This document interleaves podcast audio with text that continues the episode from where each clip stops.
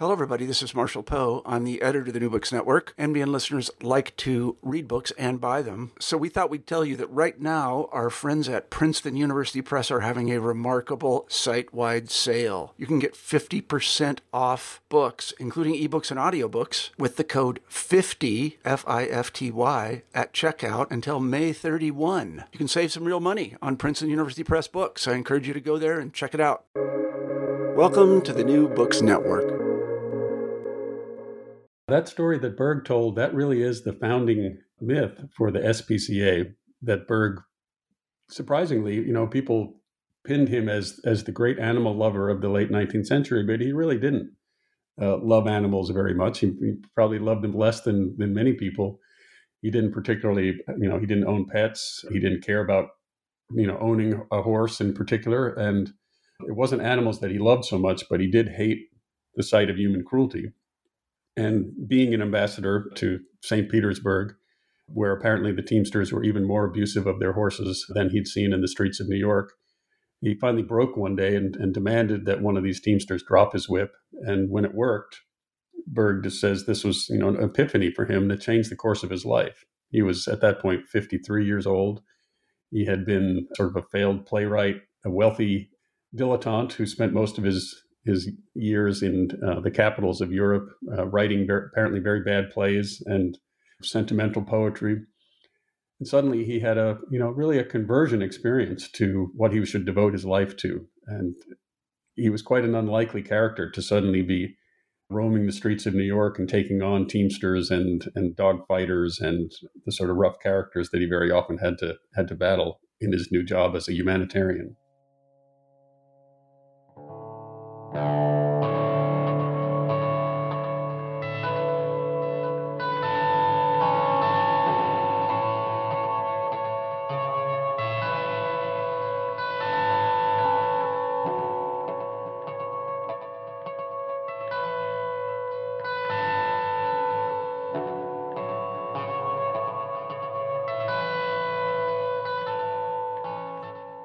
everyone, and welcome back to the New Books in Animal Studies special series of the New Books Network. My name is Mark Malloy, and I'm the reviews editor at Make, a literary magazine. The focus of my contribution to this animal studies special series will be animal rights. I'm talking today with Professor Ernest Freeberg. Professor Freeberg's teaching and research interests center on the cultural and intellectual history of the United States in the 19th and early 20th century his most recent book, second to the one we will be discussing today, The Age of Edison, explores the impact of electric light on the development of modern American culture. He offers graduate and undergraduate courses on American social and cultural history from 1870 to 1930, American religion, antebellum reform and abolitionism, historical methods, and the history of the First Amendment and the impact of war on democracy. Freeberg is a distinguished lecturer for the Organization of American Historians, has served on the editorial board of the History of Education Quarterly, and has produced a number of public radio documentaries on historical themes. Professor Freeberg's most recent book, and the book under discussion today, is 2020's Henry Bergh and the Birth of the Animal Rights Movement, a traitor to his species, published by Basic Books. In Gilded Age America, people and animals lived cheek by jowl in environments that were dirty and dangerous to man and animals. The industrial city brought suffering, but it also inspired a compassion for animals that fueled a controversial anti cruelty movement. From the center of these debates, Henry Bergh launched a shocking campaign to grant rights to animals. A traitor to his species is revelatory social history, awash with colorful characters. Cheered on by thousands of men and women who joined his cause, Bergh fought with robber barons, Five Points gangs, and legendary impresario P.T. Barnum as they pushed for new laws to protect trolley horses, livestock, stray dogs, and other animals. Raucous and entertaining, A Traitor to His Species tells the story of a remarkable man who gave voice to the voiceless and shaped our modern relationship with animals. Welcome, Professor Freeberg, and thank you for joining us today. Oh, thank you, Mark. First off, uh, thank you for writing this book. Henry Bergh is unquestionably a major figure in the history of animal rights and the animal welfare movement was undoubtedly in its time a major advancement towards greater compassion towards animals. Bergh and his fellow welfarists did important path breaking work in their time, and the stories deserve to be told. So thank you. Yeah, it was my pleasure. I, I feel like it was really, uh, for somebody who's thought a lot about this time period, uh, it was really a surprise to me uh, to hear about Bergh. We think of this as a time of, of uh, great reforms with the development of the progressive era, but I really had not encountered much discussion about animals uh, until I ran across Henry Bergh's story. It's it's common. if you, I, I come from an animal rights perspective, and when you have that perspective, you notice that people aren't really talking about it very often. It's it's not a major concern for for most people, most writers, most historians. So honestly, sincerely, th- thank you for caring enough to tell this story. I, I, do think it's it's it's worth telling, and it's important to talk about these things. Well, thanks. As a way to begin, I was wondering if you could tell us a bit about yourself, your background, training, and the focus of your work. Well, I've been interested for quite some time in this late 19th, early 20th century period, mostly because I, I see it as the origins of most of our own problems and issues uh, and advances. You know, issues about uh, the rights of labor and economic inequality, free speech rights e- emerge in this period in, in a modern form, disability rights, our fascination and our dread of technology all of these things are, are fermenting in this time period. And, and so I found that really fascinating. And what moved me toward this book was realizing that another profound change that was signaled in this period and begun in this period is our relationship to animals. By the end of this period, which we you know may say in the in the early 20th century, the 1920s or so, cities were largely sanitized of animals historian has recently described uh, the world we live in in urban environments as one where we we are surrounded by pets and pests, and I think that's a good way to think about it. That that the city of the 19th century and the city down through history was humans and animals living very very close together. Any picture of 19th century America, and you'll see horses all over the place, you know, and the cows in the back alleys and packs of stray dogs the cattle being moved through the streets toward the slaughterhouse. This is the way the world was in cities as long as there's been cities uh, until this change that happened in the in the late 19th and early 20th century. Let's dig a little bit more into that, into into the scene in which your book takes place. Your story takes place in the final decades of the 19th century, from the end of the American Civil War to around the turn of the century. Mostly in New York, but also Boston, Philadelphia, Chicago, and to a degree, the entire continental United States. But mostly, your story does take place in the late 19th century American city. So, could you paint for us a bit more in vivid detail the what city life was like at the time? Well, one thing that's really in striking contrast to our own times is that animals were everywhere. Horses jammed in the streets, traffic jams of, of carriages and, and trolleys and so forth packs of stray dogs that were really a rampant and, and a serious concern that would lead to a, the cities declaring a war on dogs every summer to try to control this. Cattle uh, herded through the streets toward the slaughterhouses, which were really uh, speckled throughout the, the city rather than in central locations like Chicago at this point. So human beings were were living cheek by jowl with animals uh, in a very intense way in the Gilded Age city. It was just the way life was in cities down through history. But people began to think about animals as a nuisance, even at the same time that they began to feel a greater sense of empathy toward animals. There's a sort of a conflict here where animals are both treated ex- probably more brutally than ever in the industrial city and at the same time, you get this movement that Henry Bergh personifies of developing a greater empathy and concern for animals. I was wondering if you could talk to us a little bit more about the the conditions out of which Henry Bergh and the animal welfare movement arises. So some of the types of cruelty towards animals that people at the time would have seen and that some people, as you say, were repelled enough by that they set off on this new course towards welfareism. Yeah, I mean, the obvious evidence of cruelty that people saw on the streets every day was the mistreatment of horses. And horses were the motive power, the energy source for so much of building the city and running the city. And they were treated essentially uh, very often like machines that could be pushed to the point of, of breaking. People became talented through the 19th century at figuring out just how much energy they could get out of their horses, how much oats they had to feed in, and how much stabling. And at a certain point, they would work them to exhaustion and, and recycle them to the rendering plants.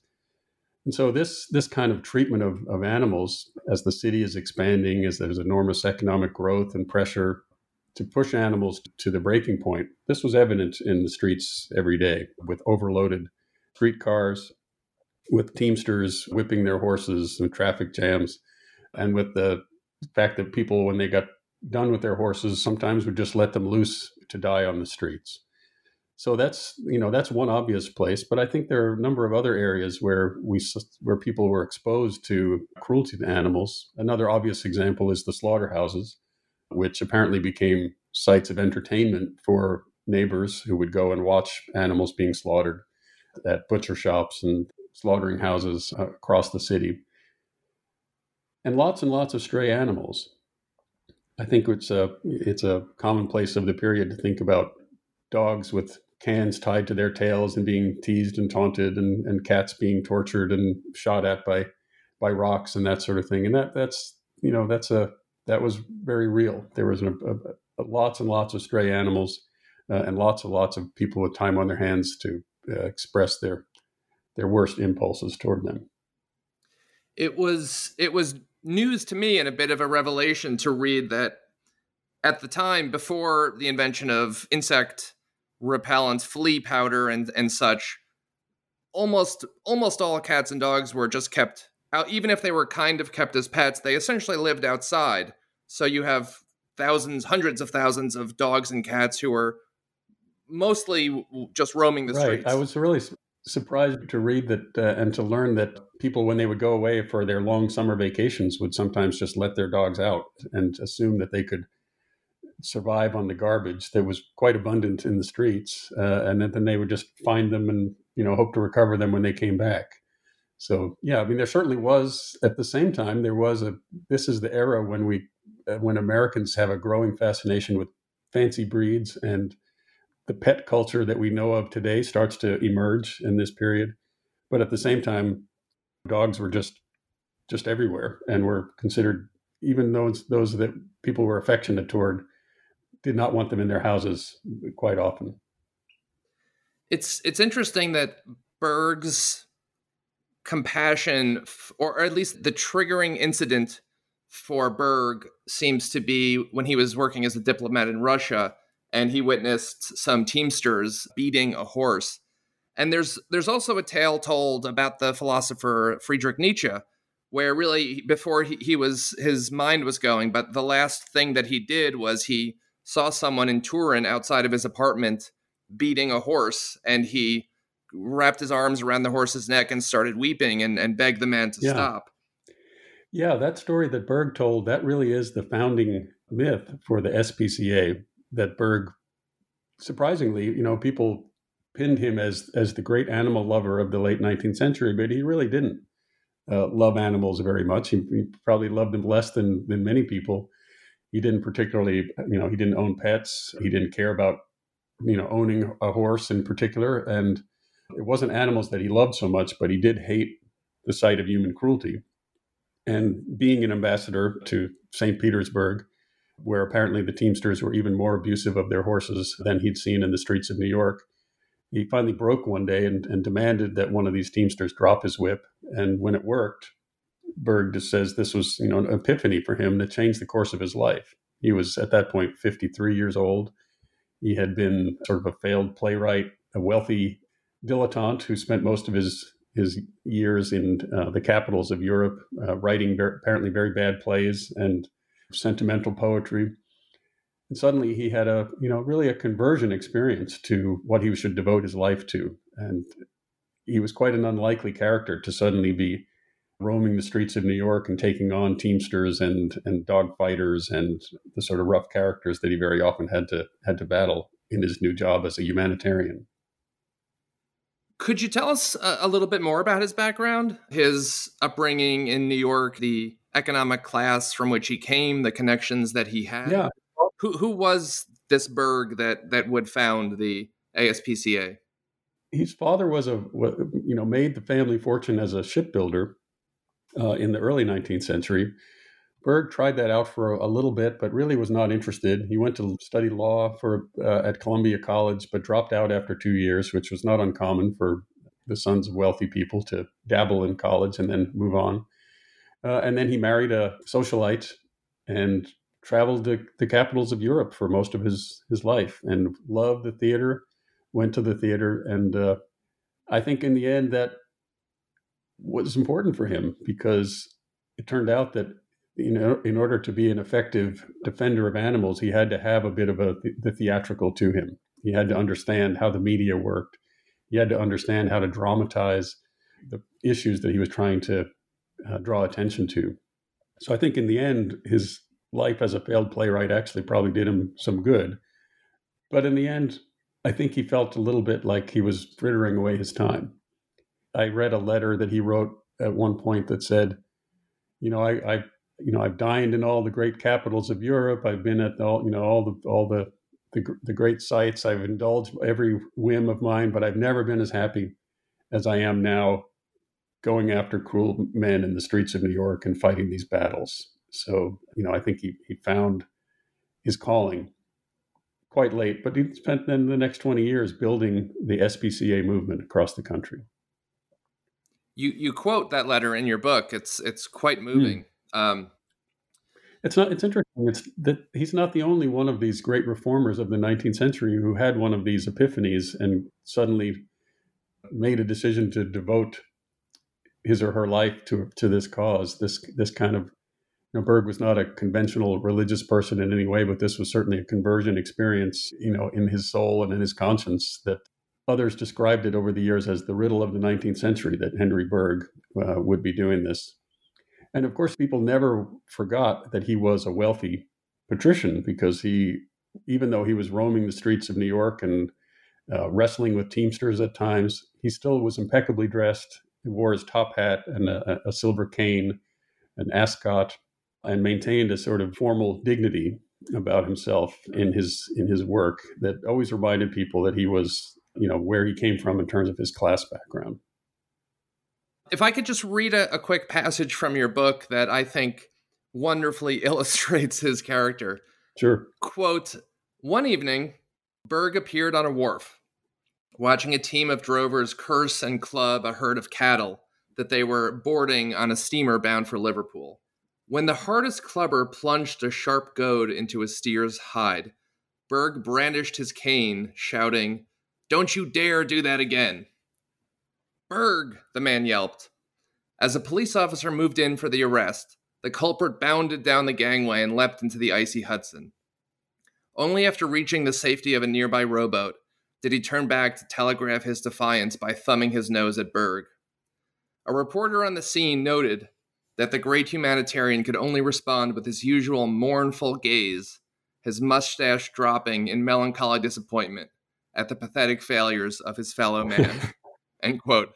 I loved that passage. I think you just in that alone, it, it captures something essential about about this figure. Yeah, it's funny that he was, you know, he was easy to satire. He, he you know, he reminded people so much of of the you know what we think of as the popular depiction of what Don Quixote looked like, mm-hmm. with his drooping mustaches and his sad eyes.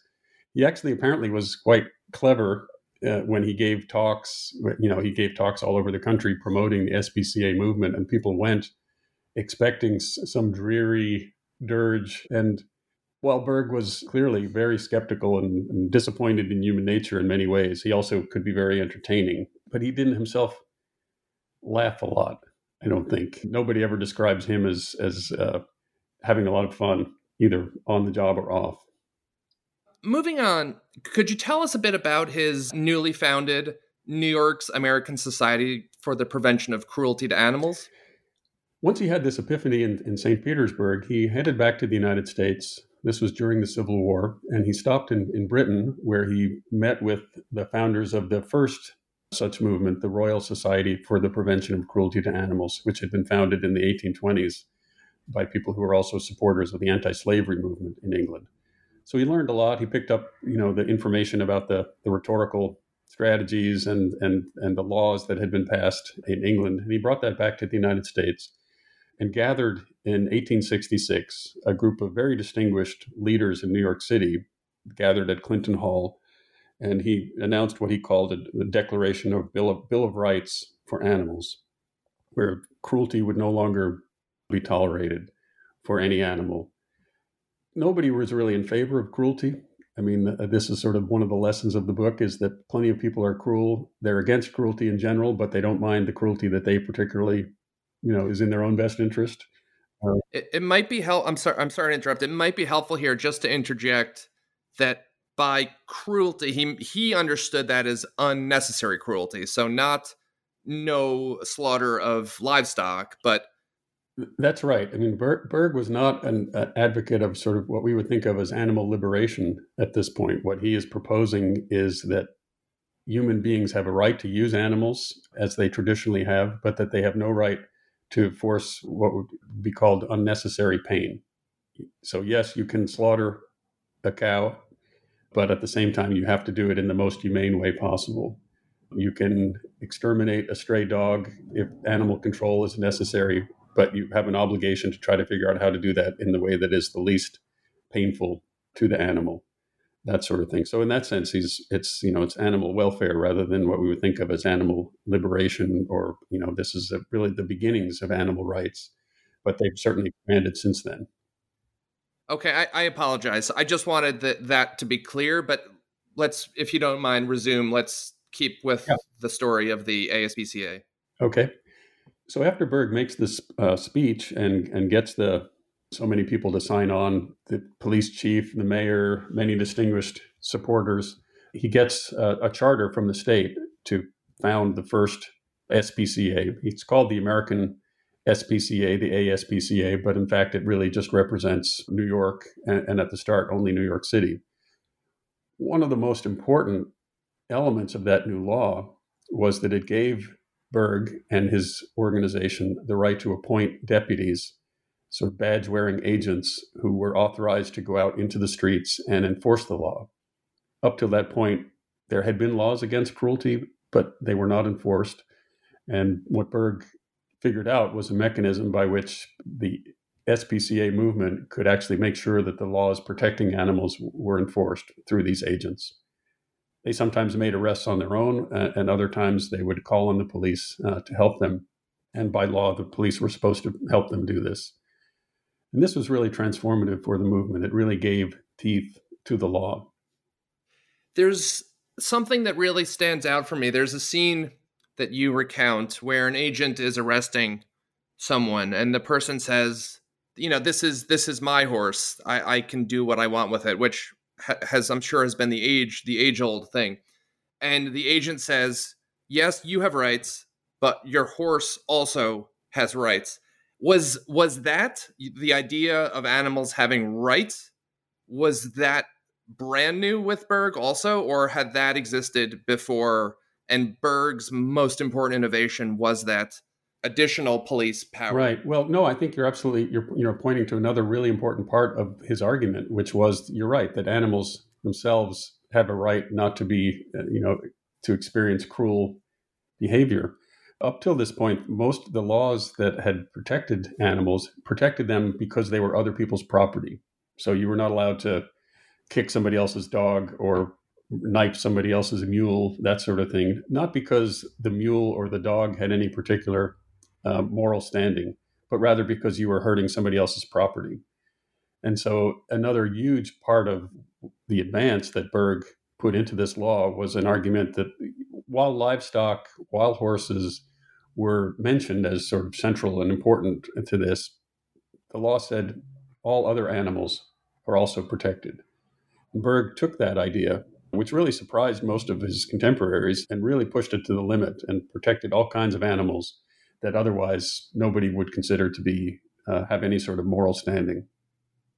It seems like maybe we're trying we're still trying to figure out Bergh, and in one sense, it's clear that he is very concerned about the impact of animal abuse on humans. You already mentioned that. It seems from your book that that is clear.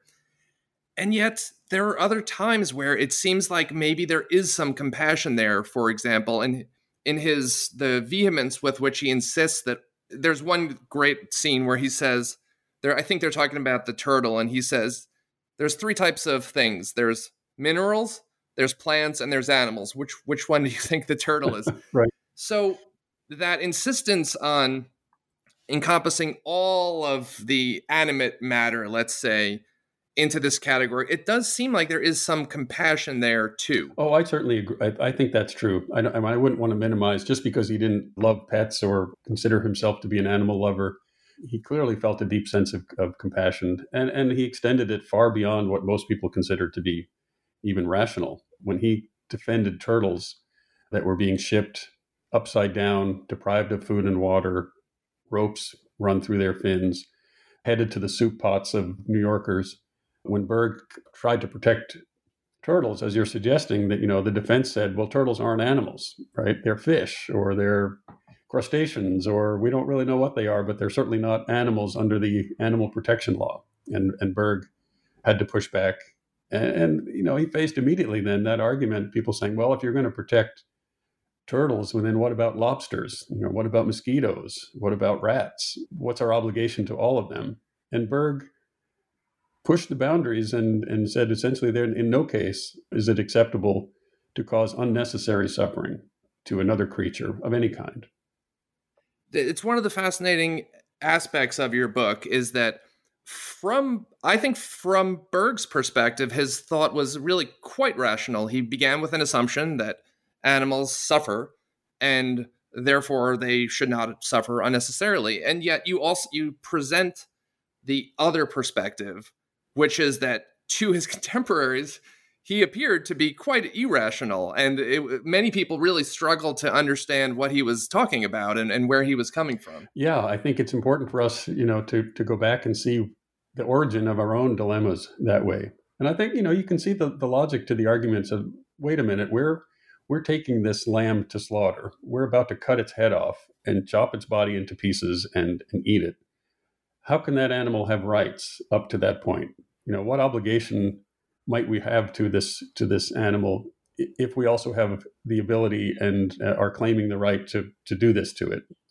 So yeah for all of these animals people were needed to rethink their relationship. You know there was much empathy toward animals particularly horses and, and dogs and cats up to this point.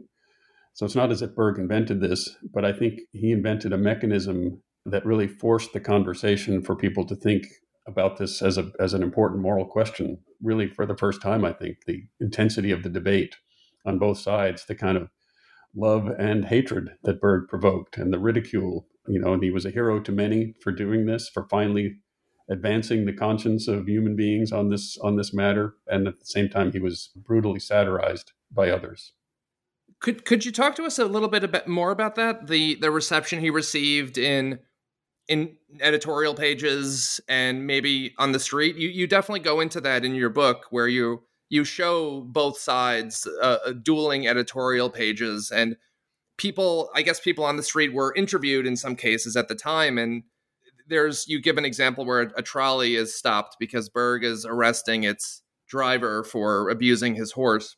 And inside the trolley people are debating. Some are saying well it's the it's the driver's property, and other people are saying, well, he's being abusive to the horse. Right.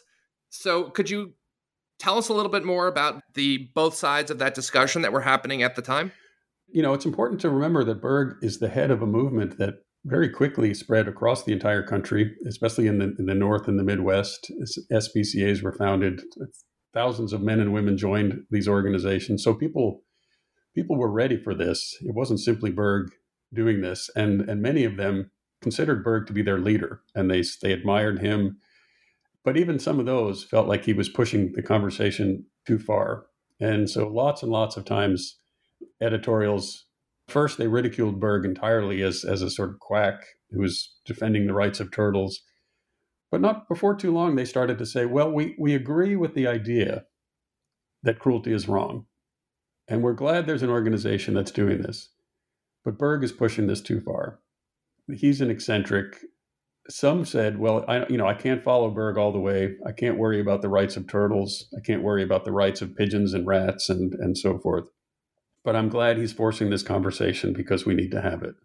So Bergh was considered to be one of the most famous men in New York City at, at, during uh, the heyday of his career. People understood him to be the man who loved animals, and every time he did something new, and you know, and, and he was he was a master promoter of the cause. He recognized that if he, if he did something that he considered or the world considered to be outrageous, that it would get in the newspapers and people would be thinking about the rights of animals. They didn't always agree with him, and lots and lots of editors considered him to be a nuisance, particularly when he when he touched on some of their interests. You mentioned the trolley as a, you know that's a great example because whenever Bergh did this, he sometimes caused huge traffic jams. You know, there's there are great images of trolleys, fifty of them lined up behind Bergh because he stopped one of them and he's arguing with the Teamsters about getting their their horses back to the stable some people, you know, they had to get out and walk, and they had to face the question: Well, is you know, is is this animal's right to kind behavior more important to me than the fact that I now have to have to hike a couple miles to get to my home or my workplace?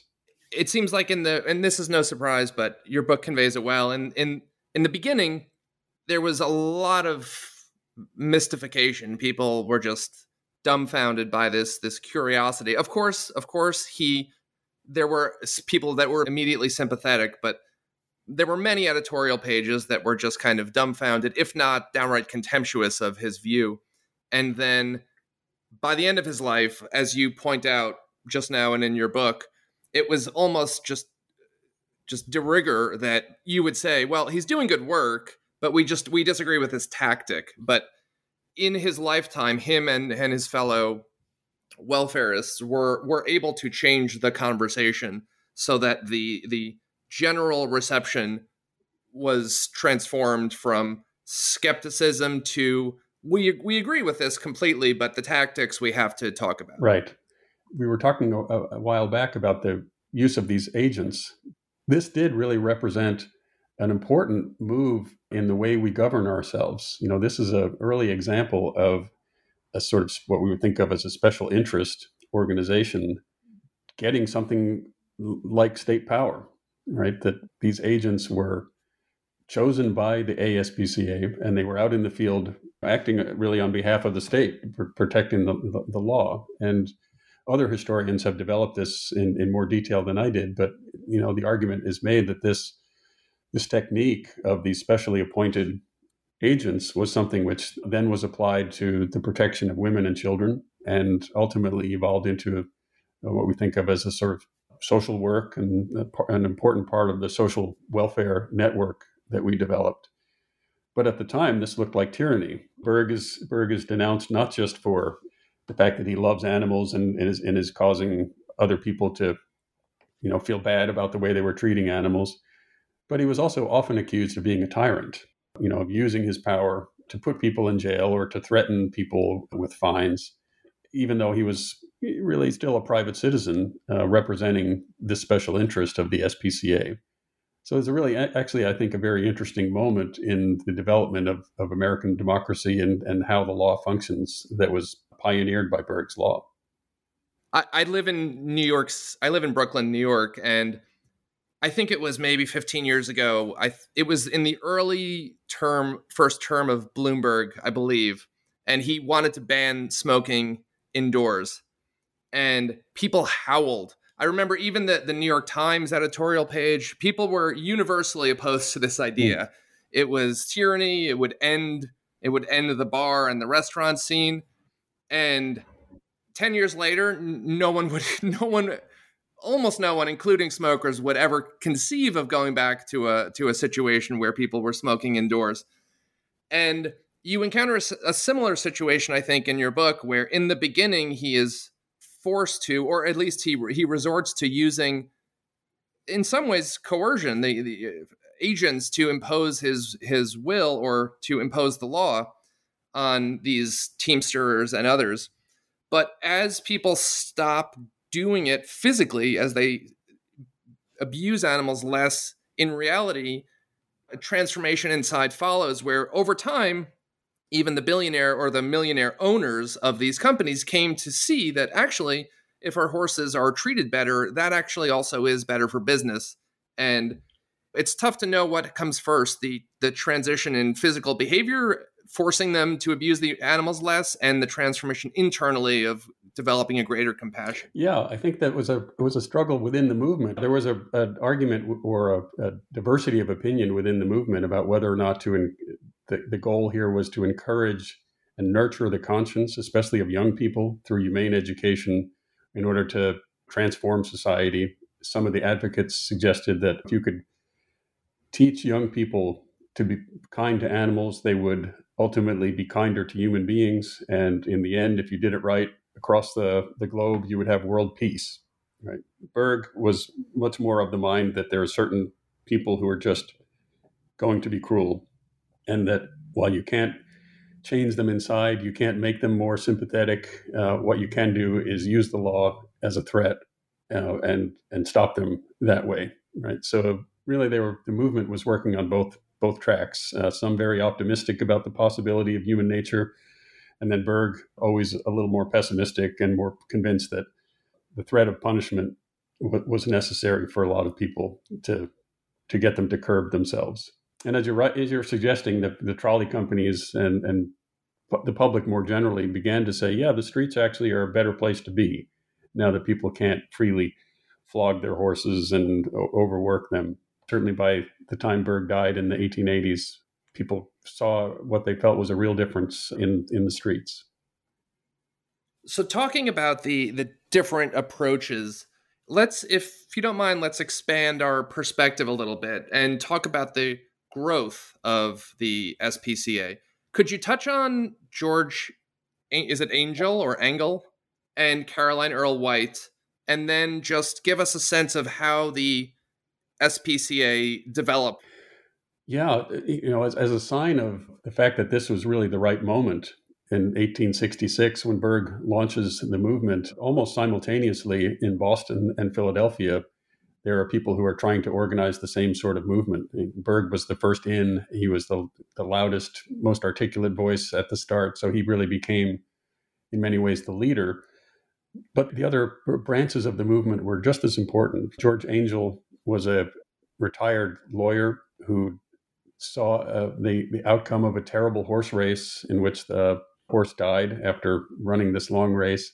He vowed that he was going to do something about this and and gathered up some of the wealthy reformer philanthropists of Boston to to start the uh, Massachusetts SPCA. Uh, still named after after him as their founder, and he was a great advocate of this humane education approach. He was really the pioneer in developing the uh, literature, developing techniques for reaching uh, children. He developed a newspaper called Our Dumb Animals that was distributed all across uh, the state and then across the country. Uh, that was making the case that animals had had souls, essentially. You know that they had feelings, and there were you know lots of stories that, about uh, faithful dogs and and feeding the birds and that sort of thing, as well as news about what the movement was doing. So, Bert, you know, so Angell was really important, I think, in developing what became the humane education movement. On the other side, Carolyn Earle White is a fascinating character in Philadelphia. She grew up in a Quaker family, a Reform family. She was also interested in founding an SPCA in Philadelphia and was part of this. Uh, but once it was founded, the, the men in the movement said that that women had no place as uh, leaders in the organization. So she formed a separate branch, the women's branch of the movement, and really uh, worked for the next 50 years as, a, as one of the most important innovators. She was a strong advocate, a founder of the Anti Vivisection Society. And it was her movement that really pioneered the, the creation of the dog shelter ahead of any other branch of the movement all three of them organized and promoted you know, once once word got out about what they were doing, they were frequently contacted by people uh, across the country who said, "Please come here and explain to us what you're doing. We want to found an SPCA for ourselves." So the ASPCA is really a set of smaller organizations in each state rather than a single national organization, according to this model. And by the time Bergh died, I think just about every state uh, in the union at least had one on the books, uh, some more effective than others. In hindsight, with the with 2020 perspective, we've come to uh, appraise Bergh as revolutionary in many ways and also of his time in other ways. Could you talk to us a little bit about that? The the ways in which Bergh was a radical for his time and also the ways in which from the perspective of say today's animal rights activists, he he was quite conservative and, didn't go as far as later generations would go. Right. I think he, you know, he got the conversation started. He pushed it. He was he was as radical as you know. He actually faced the possibility of being shut down. His his organization shut down by the state legislature several times because of he was so radical. So it's easy to it's easy for us to look back and say, well, you know, he doesn't advocate for vegetarianism, doesn't advocate for anything that would look like animal liberation today. He's really more concerned about about the proper treatment of animals as pets, for example, or as livestock.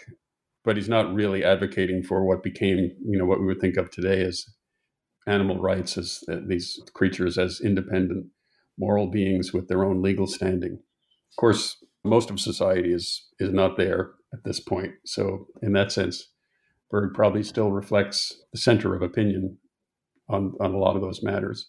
One th- thing that stands right out when you look back at Bergh is that he was sort of a classic Yankee elitist and nativist who was pretty sure that most of the cruelty that was going on in New York City was because of immigrants, particularly Irish immigrants, that he considered to be the cause of most of the sort of sadistic, brutal, and ignorant violence against not just animals, but also against women and children. In that sense, he's, he clearly uh, reflected the values of a late 19th century wealthy Yankee. He's certainly a, a flawed character in your telling, and yet he envisioned that the law would cover all animals, not just the cute or familiar ones. He argued that all animals have consciousness, something mainstream science through behaviorism would deny into the 1980s. Mm-hmm. He rejected not only vivisection, but seemingly zoos outright. I know that he signs off on some of Barnum's stuff, but in some of the quotes that you have, he, he seems to say that these animals have been torn from their homes and are, are not having a very good time in, in this condition. Yeah, right. I mean, th- you know, this is a this is a time when when zoos and circuses are enormously popular. You know, this is really a a, a 19th century invention that P.T. Barnum was so central to to developing in, in the United States. And Bergh was a lone voice in suggesting that this was completely inappropriate to be yanking elephants out of their native environment and that clearly they had to be they were being mistreated that the pain and suffering experienced by zoo animals made it morally unacceptable to have zoos and they should just either humanely kill the animals or return them back to their native environments this was an argument obviously as you're suggesting way way ahead of its time that only very recently have people started to consider that or act on that that position and and I, I would I would venture to say many people have not yet begun considering it. Sure. You write, quote, the claims Bergh made on behalf of animals challenged his society's long-standing assumption that animals were property, objects with no rights that humans were bound to respect. The story of the SPCA's founding helps us recognize Henry Bergh and his allies as the forebears of all those in our time who are working to promote animal welfare, and I'll add animal rights. Looking back in hindsight, what did Bergh accomplish? What is his legacy? I think the most important thing is that he institutionalized kindness right? That he found a way not just to not just to feel this personally, not just to advocate it as a writer, as a you know, as a speaker, but to create an institution that, of course, is still with us. You know, the SPCA's and and many many other animal welfare movements, organizations uh, are following in this in this model. You know, it's easy to forget how important that is. That that it's not just speaking on behalf of animals, but it's also finding ways to incorporate that into the law, to advocate for this both in the legislature and also in, in the public opinion, uh, and to organize and strategize uh, with like-minded individuals across across the country and across the world you know, this is this is a, a, huge challenge, I think, for any reform. And you know, Bergh really, I think, you know, in addition to being out there in the streets defending individual animals, he also created a model that is still very important to us in terms of protection of animal welfare. One thing that I, I thought was interesting and important about thinking about the limits of this is the lack of an environmental consciousness in this movement. And I think this is something which continues to challenge uh, the animal welfare and the animal rights movement, the distinction between being concerned about individual animals and, and, and their treatment and thinking about the much broader issues of the treatment of animals uh, at an environmental scale. This was something that Bergh was aware was going on. I mean, people would appeal to him for help, for example, with destruction of the buffalo, which was going on right in this time period. And it was much, much harder, I think, for him to make that visible. People could see and empathize with the beating of dogs in the streets or, you know, the cruel treatment of a cat by a pack of boys or the whipping of a horse. It was much harder to imagine or even conceptualize something like the uh, extinction of the passenger pigeon or the, you know, the destruction of the buffalo. And so there's a way in which the animal welfare movement was not able to speak to some of those bigger questions. Bergh was aware of that limitation, but was not able to find a way to overcome it to get people to to see the mistreatment of animals happening on that on that grand scale.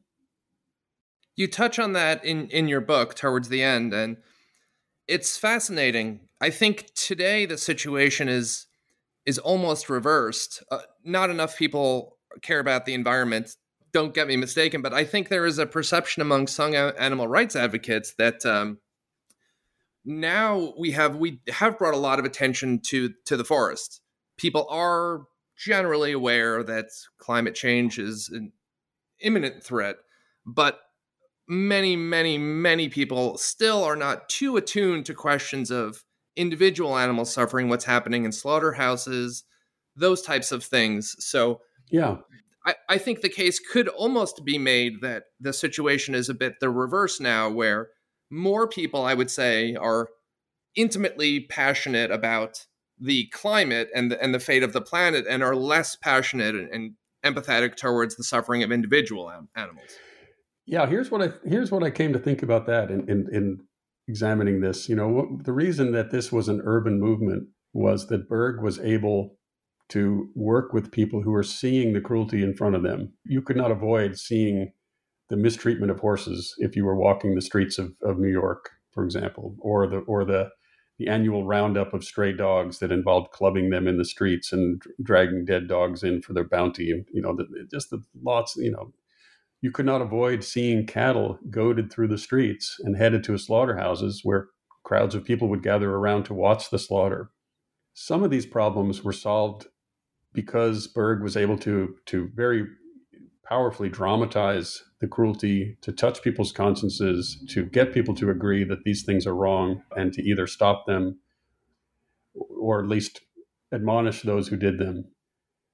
But some of these problems were solved by making them invisible, right? No longer were, were dogs being rounded up and killed in the streets for a bounty when for the stray dogs Instead, they were herded to a central location and, and dispatched in a way that became invisible.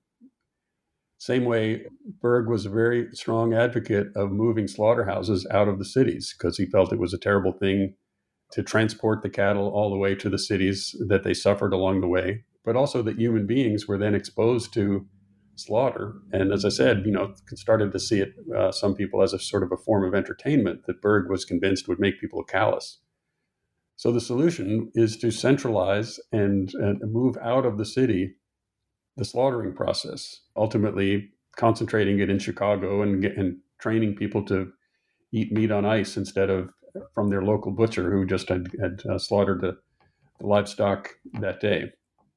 That made those those things less visible. So right now, when we face the these ag gag laws and you know animal welfare advocates are trying to get us to see these things, they're they're hidden from view. You know, their their challenge is in some ways the same as Bergh's, which is to make sure people see these things because it's through seeing that that our our sense of sympathy is is actually touched.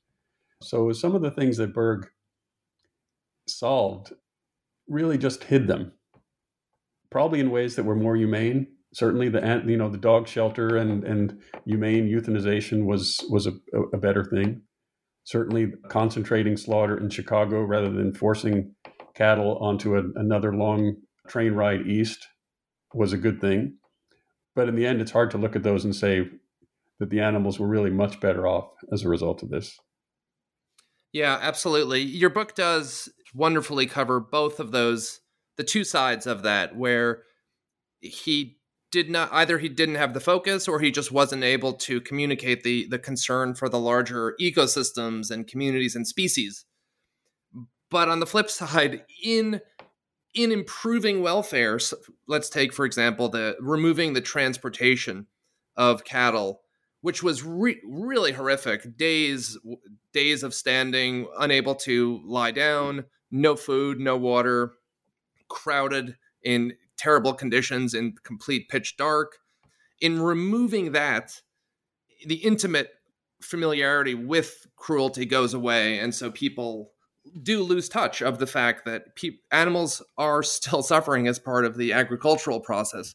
I think many people don't even think about that now because it's not in front of them. Right. That's right. And and you know, states are passing laws to make it harder for people to think about it. They're making it difficult for for animal welfare advocates to actually explain to us what's going on uh, in these in these uh, slaughterhouses and factory farm locations for that very reason. Yeah, the ag the ag gag laws are are fascinating. I I, I should um I really should try to speak to someone and, and bring that onto the mm. podcast mm-hmm. because it's very important. It's quite surprising that that's I, I don't know enough of it to know how that deals with free speech and stuff, but it's certainly a provocative topic. Yeah, yeah, it is. So one final question. The story of the fight against cruelty to animals does not begin with Bergh, as you suggested earlier you yourself note that he was influenced by England's Royal Society for the Prevention of Cruelty to Animals, founded in 1824, which is 42 years before Bergh founded the ASPCA. And the RSPCA wasn't the beginning either. There were people such as Bentham and others who were concerned for animals even before that. Do you know does a, a history of the broader the broader fight exist and if not is can i nudge you in the direction of writing that history? I, I do think that that story is also worth telling and, and i would love to learn more about it. Well certainly there have been histories uh, good histories about the the arc of the the spca as it's evolved since since bergh's founding. And a good book i'm it's, the title is escaping me now about the history of the of the, the royal spca many books i think you know look more more at the sort of philosophical trajectory of the development of, of the movement. So less focus on the institutional development of, of these, uh, the SPCA and, and other related movements. It's an interesting history, and reading reading your book just made it uh, very uh, clear to me that that I would like to have that. I would like to know the broader history. Um, you, you do a really a wonderful job of telling the American history, especially in and around the years of Bergh's life, but I would have loved to have that pushed even farther back to learn about the history of it in England, where where that came from. But that's matter for another book. Right. I think I think the one piece of this that's interesting to explore is the relationship between this and the anti-slavery movement. The, yeah. the Royal SPCA is, uh, you know, Will, William Wilberforce and, and others, you know, were, were involved in both causes. And it's it seems not a coincidence that the SPCA starts in 1866 and you know right after the Civil War and really picks up a lot of the the rhetoric and the strategies uh, of the anti-slavery movement in the United States and makes the argument that that the abolitionists had made that slavery is is wrong because it produces cruelty and suffering, and and also that it damages the slave master in profound ways, warps their conscience. These are arguments that were, were you know very quickly adapted to the animal welfare movement. So there's really, I think, an interesting connection between the two as there is a connection on the other side to the development between the animal welfare movement and then the, the wider attacks on cruelty against women and children. Well, something we haven't even touched on that your book only touches on briefly is the fact that Bergh also was, in, I think it was Bergh, also was instrumental in founding the American Society for the Prevention of Cruelty to Children. That's right, and that gets back to the power of these these agents because people, you know, as people began to to see that Bergh was effective in controlling uh, cruelty to animals, he was approached by people who said, "Look, I know you're, you know, you're using this law to protect innocent horses and dogs. I know an innocent girl who is being uh, abused and needs protection." And the movement really had to had to grapple with this. Bergh intervened, protected this girl, and helped to found the Society for the Prevention of Cruelty to Children but at the same time, he and other leaders of the animal welfare movement were worried about combining forces. You know, some said, "Well, we should be against cruelty of, of every kind, so let's let's make ourselves the Society for the Prevention of Cruelty to Animals and Children." And Bergh and George Angell and, and Carolyn Earle White all said, "We need to not divide our our focus here. If we do that, we're going to, you know, ultimately be thinking much more about uh, women and children, and we're going to lose the focus on animals. We need both organizations, but we don't need to combine them because they, you know, they face different issues, and because animals will always lose out if they're put in the same category as humans uh, in terms of, uh, you know, our protections. I think it's Caroline Earle White you quote who says, "For every 99 organizations focused on humans, it's okay for us to have one that's devoted to animals. Yes. Thank you so much. Uh, we've already taken up a lot of your time. To wrap up, could I just ask, is there anything you're working on now that you'd be willing to share with us? No, I think I'm in that. In, I'm dwelling in that moment where I'm I'm uh, entertaining a lot of glimmers of ideas for the next book. So not sure what they are yet. Perhaps a, his, a broader history of uh, animal welfare or animal rights. Should do that. Professor Freeberg, you write in your book, quote, the pieces are here right now for a major paradigm shift in how we think about and interact with other animals. Indeed, they have been here for quite a while, but few are bold enough to say enough is enough, end quote. You're writing about Bergh, but on behalf of all of our listeners, thank you for being one of those few bold enough to say enough is enough. I do think that covering Bergh and the subject matter is very helpful and important. And I thank you for it. Well, thank you, Mark. I've really enjoyed the chance to talk about it. Your book is a wonderful introduction to this important and fascinating subject, and I highly recommend it to all of our listeners. Thank you so much for writing it and for your time and insights today. It has been such a pleasure speaking with you. My pleasure, too.